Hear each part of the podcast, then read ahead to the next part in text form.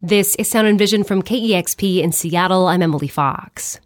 CHOP, or the Capitol Hill Occupied or Organized Protest, formerly known as CHAZ, has been in the headlines lately.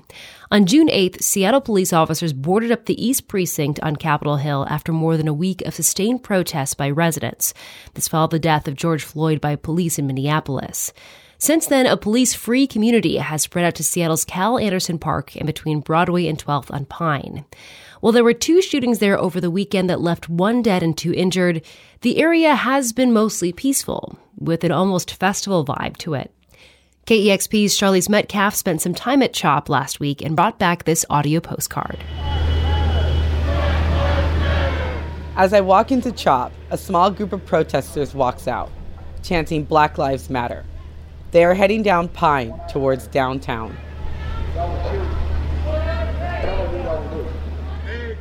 Across Broadway, near Cal Anderson Park, there are barriers set up blocking traffic in and out of the area. Someone is selling Black Lives Matter t shirts. There's a man getting signatures for an initiative to tax Amazon. He's impressed with CHOP and its communal spirit, especially the no cop co op. So, my experience of walking by the no cop co op for the first time was really powerful and just seeing all of the food and supplies that they were literally giving away for free. Um, I think it's a, a, powerful symbol of what's possible when we break free from the reins of capitalism and kind of let people organize themselves and decide what they want to do. This is also during the COVID 19 pandemic. He's wearing a face mask, like pretty much everyone else at CHOP, and gloves. I mean, I think there's a big conflict between wanting to get as many people out and involved as possible and also maintaining social distancing in the time of pandemic. Um, I think people are really eager to come out and see what's going on, but uh, we also can't lose sight of the fact that, yeah, we need to make sure that CHOP remains a, a healthy and safe place for everyone involved. There are artists painting murals, musicians playing music like this keyboardist who is set up at 10th and Pine.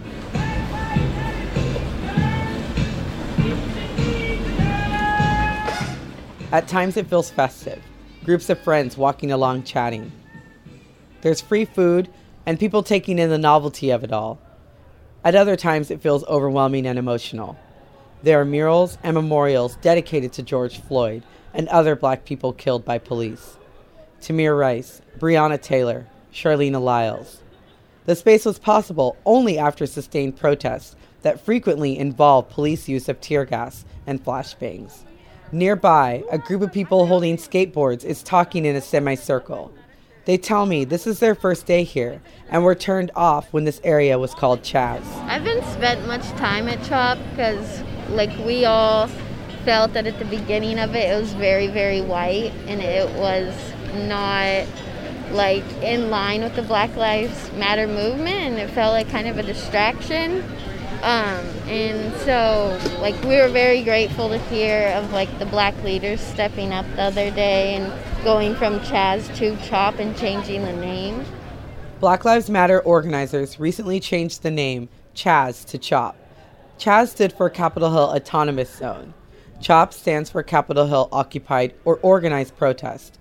Black Lives Matter organizers wanted to make it clear that they were not seceding from the United States and were pushing for long term change. Running Up Pine is a mural of the words Black Lives Matter. On Friday of last week, a bunch of muralists came down and painted a street mural, and each muralist got a letter of Black Lives Matter and painted their own interpretation and art of each letter. And it's really beautiful. It spans between 10th and 11th, and people can walk on it and take pictures and really take in um, each mural. And something that I found really special about it is when I saw the mural being painted and people taking pictures and they put it on IG, I was able to follow each muralist to find out who they were. So it's kind of broadened my um, spectrum of artists in Seattle. And one of them was Perry Porter, and he is also a rapper and um, is a painter. And I was very excited that he was here painting. Yeah, my self love shouldn't bother others. Yeah, alright. Yeah, my self love shouldn't bother others. Hey, yeah, hey, look. See, I'm a cubist in this movement, move my music like a rubric. Change my perspective. No one's perfected. On 12th and Pine, there's the abandoned Seattle Police Department precinct. It's boarded up and has been renamed the Seattle People's Department, a nod to the mission of defunding the police. Nearby, at Cal Anderson Park, people eat donated foods and are having conversations on the AstroTurf. Two friends I meet are chatting on the grass and letting me know it's their first day at CHOP. I would say for me, the challenges and why one of the reasons why I decided to come here today, um, just the external narrative about CHOP, right? Um, you turn on to CNN, Fox News, MSNBC, whatever you hear, you read. Um, it, they describe this as a war zone, almost, and like it's it's and it's not that. It is really um, I was joking with my friend. I think this is kind of like almost like a, a, area of healing, like a festival type situation where people are gathering and having this collective thought, this collective energy and purpose and focus around what really matters. They take issue with the media coverage of CHOP, but they also want to make progress towards goals like defunding the police. What I hope um, is that it gives a call to action to people to mobilize, right? Let's stop giving this movement of Black Lives lip service, right? Let's actually put work together, bring awareness that p- black people, black and brown people are dying. You know, I'm from the South, born and raised. I'm a Southern girl. And I actually had a friend that was shot by the police in Atlanta, and it was just kind of like, this is what you people deserve. And so I hope this is bringing awareness to the cause and that we have some actual action to get laws in place that actually protect my black life and other black lives so that way people I know that I matter, right? CHOP does hold regular programming and space for mourning and recognition, but at times it can feel like a typical night on Capitol Hill. People are waiting in line at Rancho Bravo. There's drinking and skateboarding in Cal Anderson Park. I hope that it's one tactic and an overall strategy and plan to help us get to the overall goal, but I don't know if it's the right direct action that we need to get there. Their friend chimes in. My greatest fear is that this is going to be something that's trending and real cute right now for Spirit Week, and then, you know, a month or so from now, everyone's going to forget it, and then we'll be back on, you know, living our quote unquote regular everyday lives, which for some people is great, but it's not equal for all.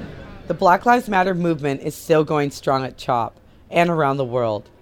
A number of people we spoke with mentioned the ban of tear gas flashbangs, and other war weaponry that was recently enacted in Seattle. But protests continue for specific demands to be met by their city and federal government. For Sound and Vision, I'm Charlize Metcalf. That was Sound and Vision. Please take a moment to subscribe, rate, and review this podcast, like Mr. Moonanite and Average User have lately. If you have the means, please also consider giving a one-time $20 donation to help support this podcast. You can do that at kexp.org slash sound. Thanks so much for listening.